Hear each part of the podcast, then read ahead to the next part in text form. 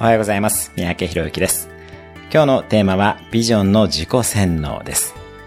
あなたが尊敬する人や憧れる人は誰でしょうか？自分が尊敬できる活動を行っている人、こうなりたいと思える人の写真をスプレッドシートなどに貼っていくようにしてください。インターネットで画像検索をして素敵だと思える画像をどんどんコピーペーストしていきます。人だけでなく欲しいもの、やりたいこと、世の中に貢献したいことなどをどんどん貼っていきます。